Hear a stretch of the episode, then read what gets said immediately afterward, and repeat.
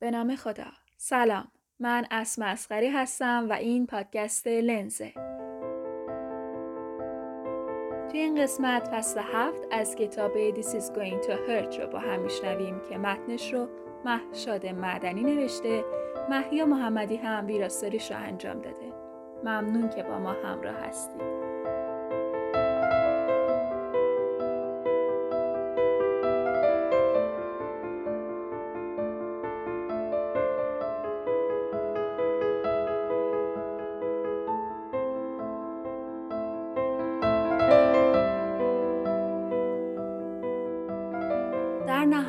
نقطه می رسیم که باید تصمیم بگیریم که چطور پزشکی باشیم.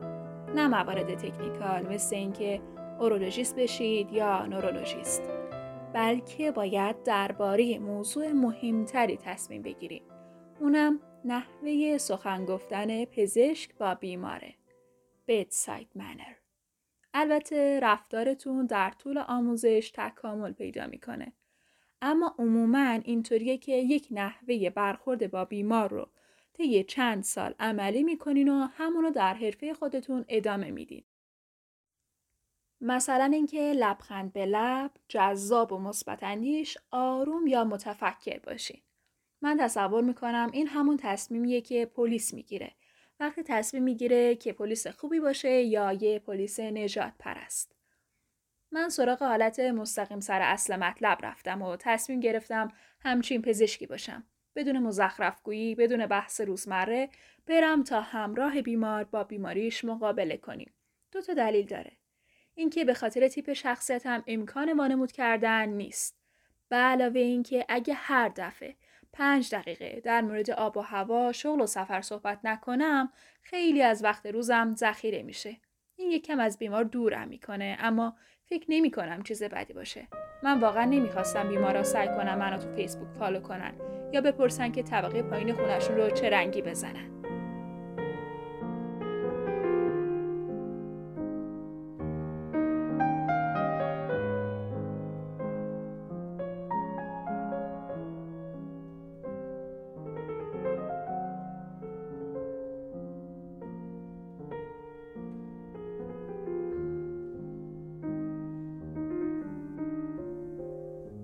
آموزش مرسوم اینه که بیمارا از پزشکا می‌خوان سوالات باز بپرسن. مثل ملاحظات مد نظرتان را بگویید.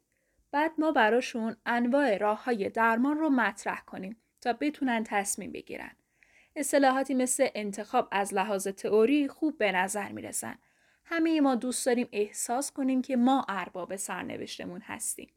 اما مردم میترسن نظر خود رو تغییر میدن و به دنبال تایید دوستاشون هستند. به خصوص تو بخش زایمان متوجه شدم که بیمارا از طریق پزشک خودشون اطمینان پیدا می‌کنن.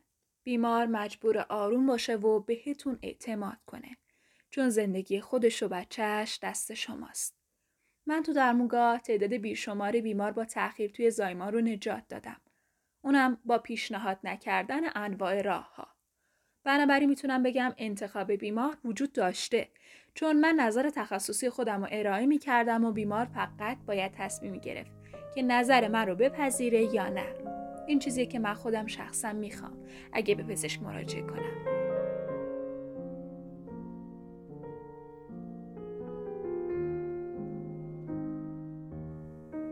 نمیشه منکر شد که یه رو کرده مستقیم باعث میشه که دکتر خوبی به نظر نرسیم مورد اعتماد بودن خیلی مهمتر از دوست داشته شدنه.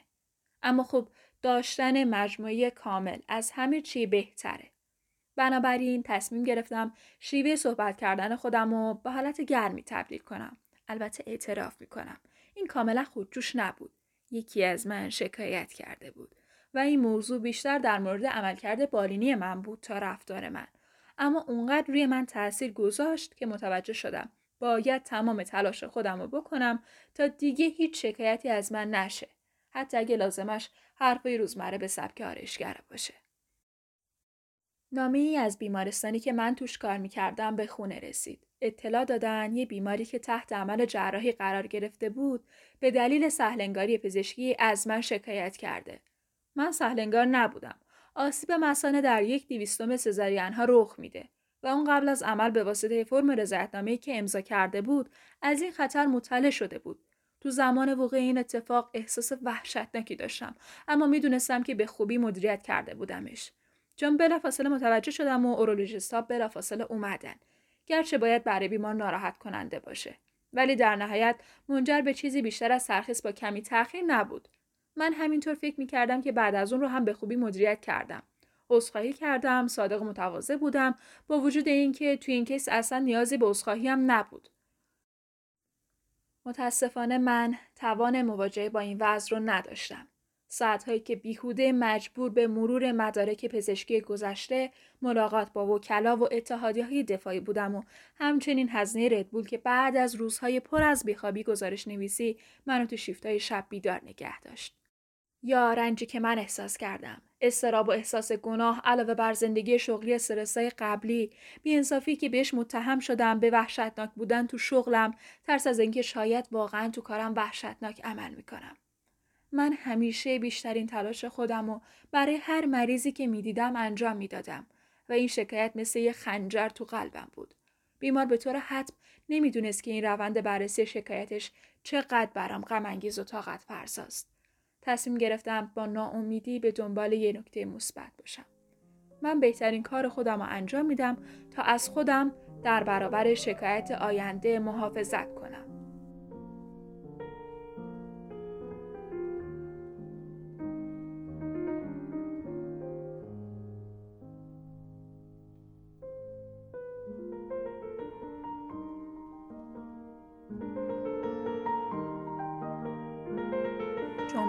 کنم. جمعه 6 فوریه 2009 بیمار اچ برای عدم پیشرفت تو زایمان نیاز به سزارین اورژانسی داره.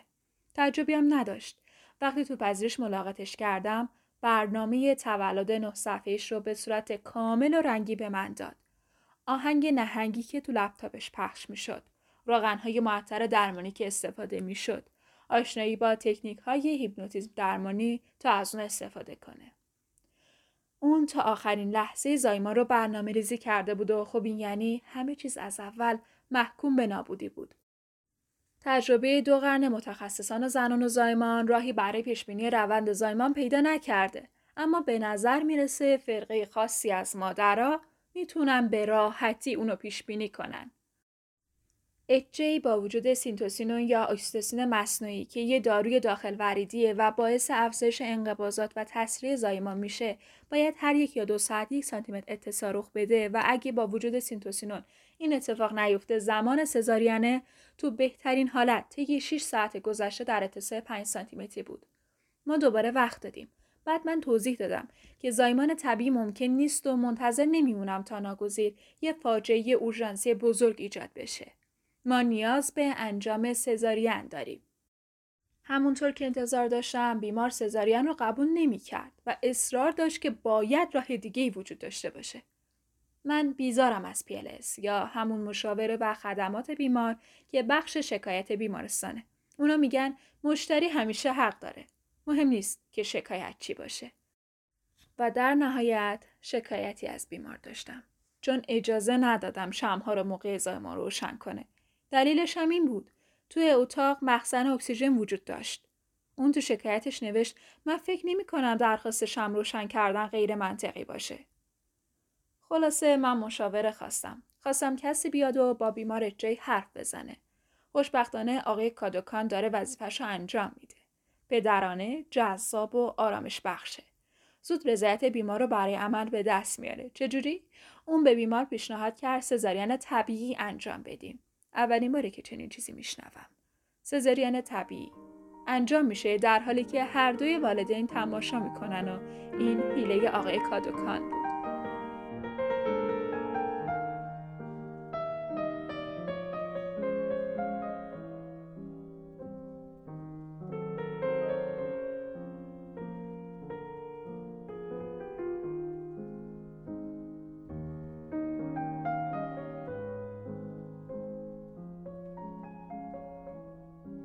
شنبه هفته فوریه 2009 نیمه اول لسمیس رو به لطف سزارین 29 هفته از دست دادم و خب دیگه هیچی از نیمه دومش نفهمیدم بعد از صحبت با رون و بقیه بچه ها دیدم مثل اینکه حتی تماشای نیمی اول هم به کسی کمک نکرده بود تا بفهمه قضیه از چه قراره.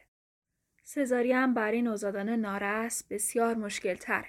بخش پایینی که معمولا توی یک نوزاد فول ترم برش میدیم تا حدود هفته 32 به درستی شکل نمی‌گیره و این به این معناست که باید قسمت خیلی عمیقتری از رحم رو طی کنید و این عمل رو با سختی و خونریزی بیشتری همراه می‌کنه. یک شنبه 8 فوریه 2009 سایمون تماس گرفت تا بگه دیشب مچ دستش رو بعد از دعوا با دوست جدیدش بریده و به خاطر بخیه ها توی بیمارستان بستری شده. ولی الان برگشت خونه و با پیگیری های روانپزشکی حالش خوبه. پرسید که از دستش عصبانی هم یا نه. و من گفتم البته که عصبانی نیستم. ولی در واقع بودم. از این عصبانی بودم که به من زنگ نزده تا حتی بتونم سعی کنم باش صحبت کنم. احساس گناه می کردم که کاری نکردم که باید بهتر بهش کمک می کردم. بعد احساس گناه کردم که ازش عصبانی بودم. حدود یک ساعت صحبت کردیم و من بهش یادآوری کردم که می‌تونه هر زمان و هر روز با من تماس بگیره. اما ما این چت رو بارها تو سه سال گذشته انجام داده بودیم. و ما یه تأسفه که بگم از زمانی که اون اولین بار پریاد کمک زد جلوتر نرفتیم. در واقع این احتمالا نگاه نادرستیه. ما افسردگی رو درمان نمی کنیم. همونطور که آسم رو درمان نمی کنیم. ما فقط اونها رو مدیریت می کنیم.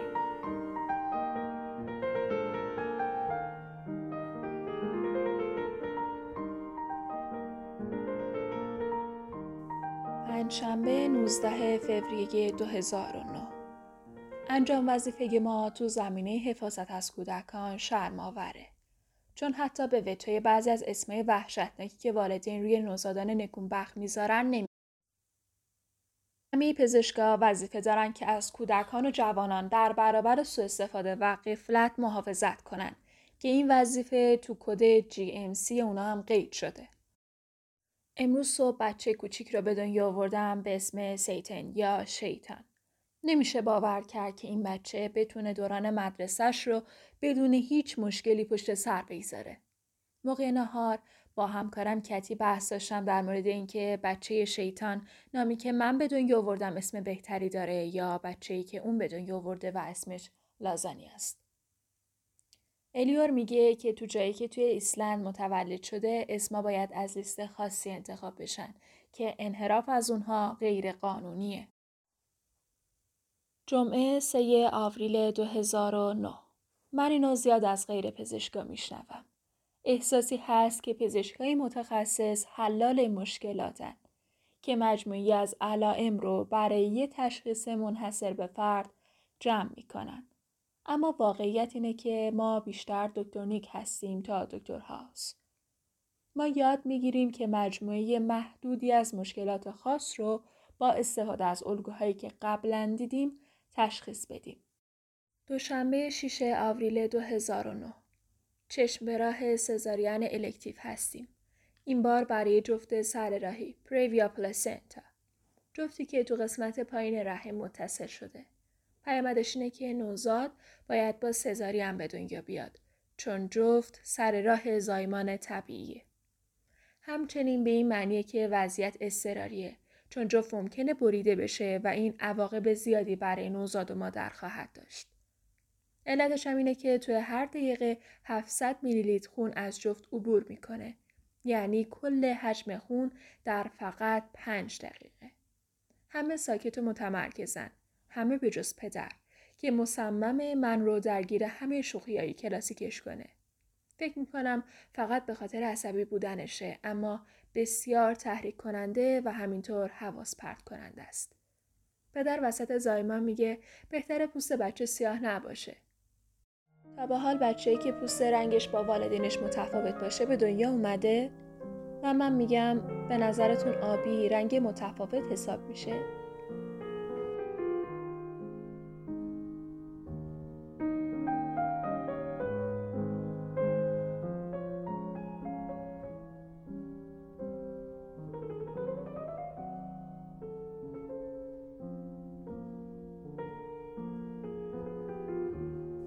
جمعه 17 آوریل 2009 بیمار جی اس 22 سال است و با درد حاد شکمی به اورژانس مراجعه کرده. آزمایش بارداری منفیه و توسط جراحا بررسی شده. مشکوکه که احتمالا مشکل زنان است. ماینش کردم از نظر ظاهری خیلی خوب به نظر می رسید. نبزش کمی بالا و شکمش کمی حساس و تندتره اما به راحتی راه میره و صحبت می‌کنه. پذیرشش تو بخش زیاده رویه و فرستادنش بخونه احتمالا کمکاریه.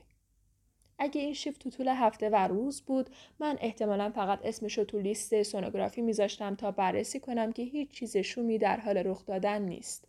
اما الان شنبه شبه. اگه پذیرشش کنم از سر احتیاط باید منتظر بمونه تا صبح اسکن بشه و اینجوری یک شب از زندگی بیمار رو به هدر میدم. همچنین هزینه تخت بیمارستان رو که حدود 400 پونده به بیمار تحمیل می‌کنم. حس می‌زنم که هزینه یک نوبت سونوگرافی به مراتب کمتر از این باشه. اما من کی باشم که بیمارستان بگم چجوری پولش رو خرج کنه. مخصوصا وقتی که اونا به تازگی تصمیم گرفتن از تخت خوابهای اتاقهای آنکال ما خلاص بشن. شاید به جای ملافه که هر هفته یا دو هفته عوض کنن پول پس انداز کنن. شاید نگران بودن که روحیه ما کمی بالا رفته باشه. اگه پزشکا بخوابن نکنه دیگه هوشیار نباشن. متوجه شدم یک تخت با دستگاه سونوگرافی در کناره. اگه همه چیز توی یه اسکن سریع خوب به نظر برسه می‌تونه بره خونه و من حتی 400 پوند با نبوغ خودم برش ذخیره کردم. به من گفته بودم بیمار آزمایش بارداری منفی داشته. مگر اینکه تست بارداری منفی اصطلاح گیج کننده برای آزمایش بارداری انجام ندادم باشه. بله، انگار واقعا تست بارداری منفی به معنی آزمایش بارداری انجام ندادم بوده. سونوگرافی شکم نشون میده که بارداری خارج رحمی راپچر شده و شکم بیمار توی خون قوطه وره. این بیمار به جای اینکه اینجا باشه باید کنار تجهیزات پیشرفته دیگه توی اتاق عمل باشه. حالا من نمی‌دونم قضیه اخلاقی این داستان چجوریه. دوشنبه چهار می 2009 یه روز دیگه سر زایمان. پدر یهو فریاد می‌زنه خدای من صورتش کجاست؟ من به اونا توضیح میدم که بچه ها عموما رو به پایین دانورد متولد میشن و فقط 5 درصد نوزادا با نگاه به بالا اپورد متولد میشن. اصطلاح پزشکیش پس سری خلفی یا occipito posterior ه. تو حالت ایدال زایمان نوزاد سر به پایینه و رو به پشت مادر قرار گرفته و چونش به سینش چسبیده که به این موقعیت cephalic میگن و نوزاد تو هفته 32 تا 36 بارداری به این وضعیت می‌رسه. پنجشنبه 25 ژوئن 2009 پایین در ای حدود ساعت 11 شب برای بررسی بیمار رفته بودم و توییتر رو چک می کردم. نوشته بود یه خبر بزرگ در حال فاش شدنه. نفس نفس می‌زنم یا مسیح مایکل جکسون مرده یکی از پرستاران بلند میشه و داد می‌زنه. کدوم اتاق؟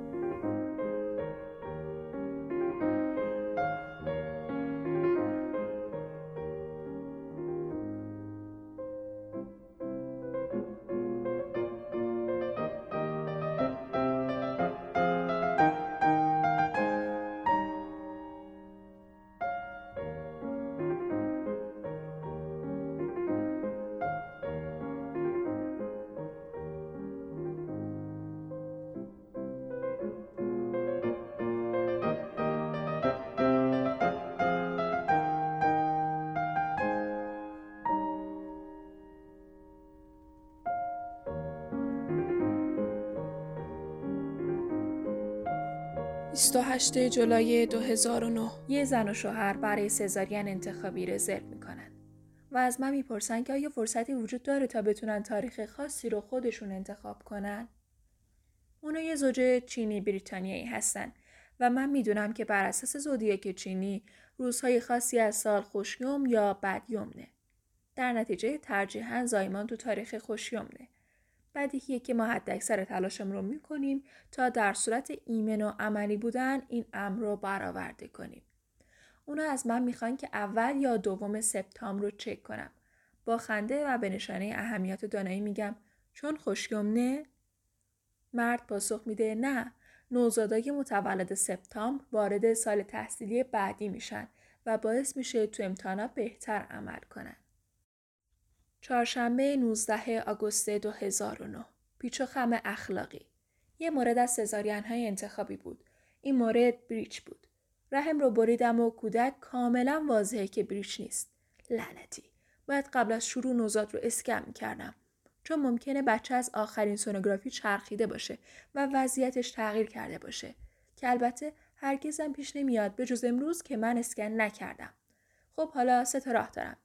اول اینکه نوزاد رو به دنیا بیارم و به بیمار اعتراف کنم که یک سزارین کاملا غیر ضروری انجام دادم و باید چند روز تو بیمارستان بستری بشه در حالی که می‌تونه زایمان طبیعی داشته باشه.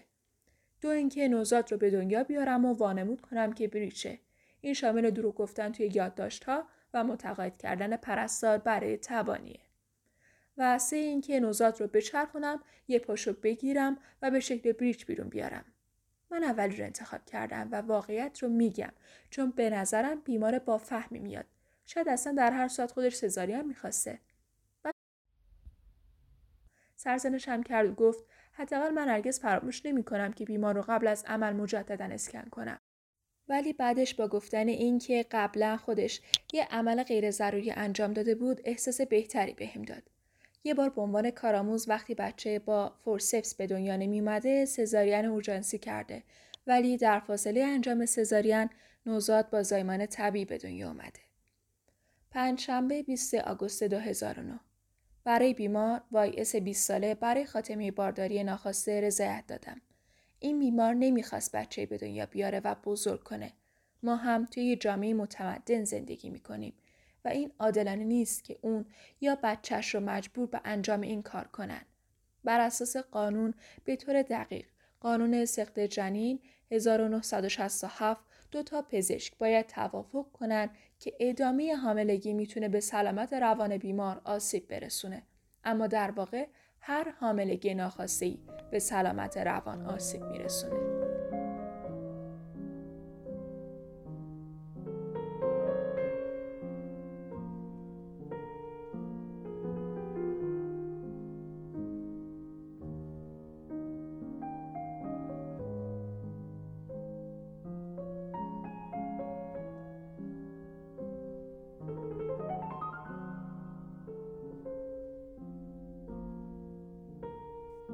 چهارشنبه 28 اکتبر 2009 باید یه زن رو برای بیماری التهابی لگن و در نتیجه دریافت آنتیبیوتیک وریدی قبول می کردم. متاسفانه اون نمی‌خواد چیزی دریافت کنه چون فکر می‌کنه من از صنعت داروسازی رشوه می‌گیرم.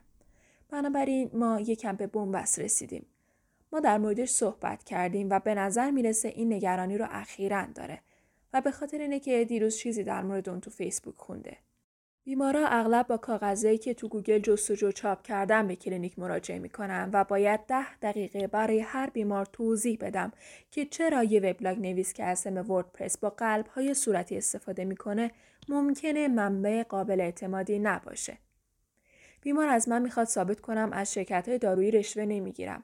گفتم که آنتیبیوتیک هایی که می‌خوام براش تجویز کنم فقط چند پونی هزینه داره و آنتیبیوتیک هایی که من تجویز کردم جنریک هستن تقریبا هر دارویی که از داروخانه تهیه می کنید به دو تا شکل تجاری برند و جنریک که ارزان تر هستن موجودن. پانادول نام تجاری داروی پاراستامول و آموکسیل نام تجاری آموکسیسیلینه. بعدش هم برای اطمینانش گفتم که یه پژوی 265 ساله دارم. بنابراین احتمالا تا جایی که ممکنه از جیب هر کسی دورم.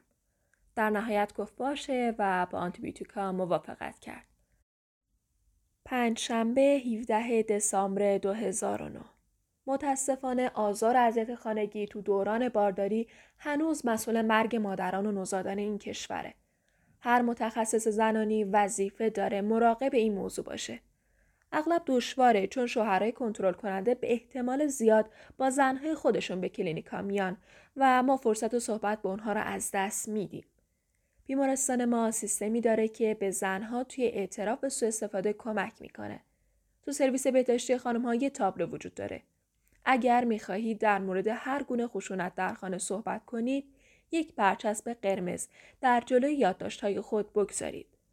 و اونجا برگاههایی از برچسب قرمز وجود داره.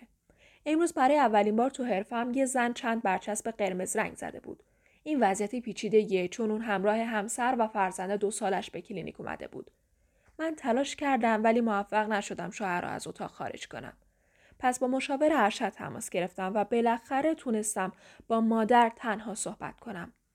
مادر گیج شده بود و ما بعد از ده دقیقه متوجه میشیم که برچسب قرمز کار کودک دو سالش بوده و وقتی با هم به سرویس بهداشتی می‌رفتن اونا رو روی یادداشتها میچسبونده.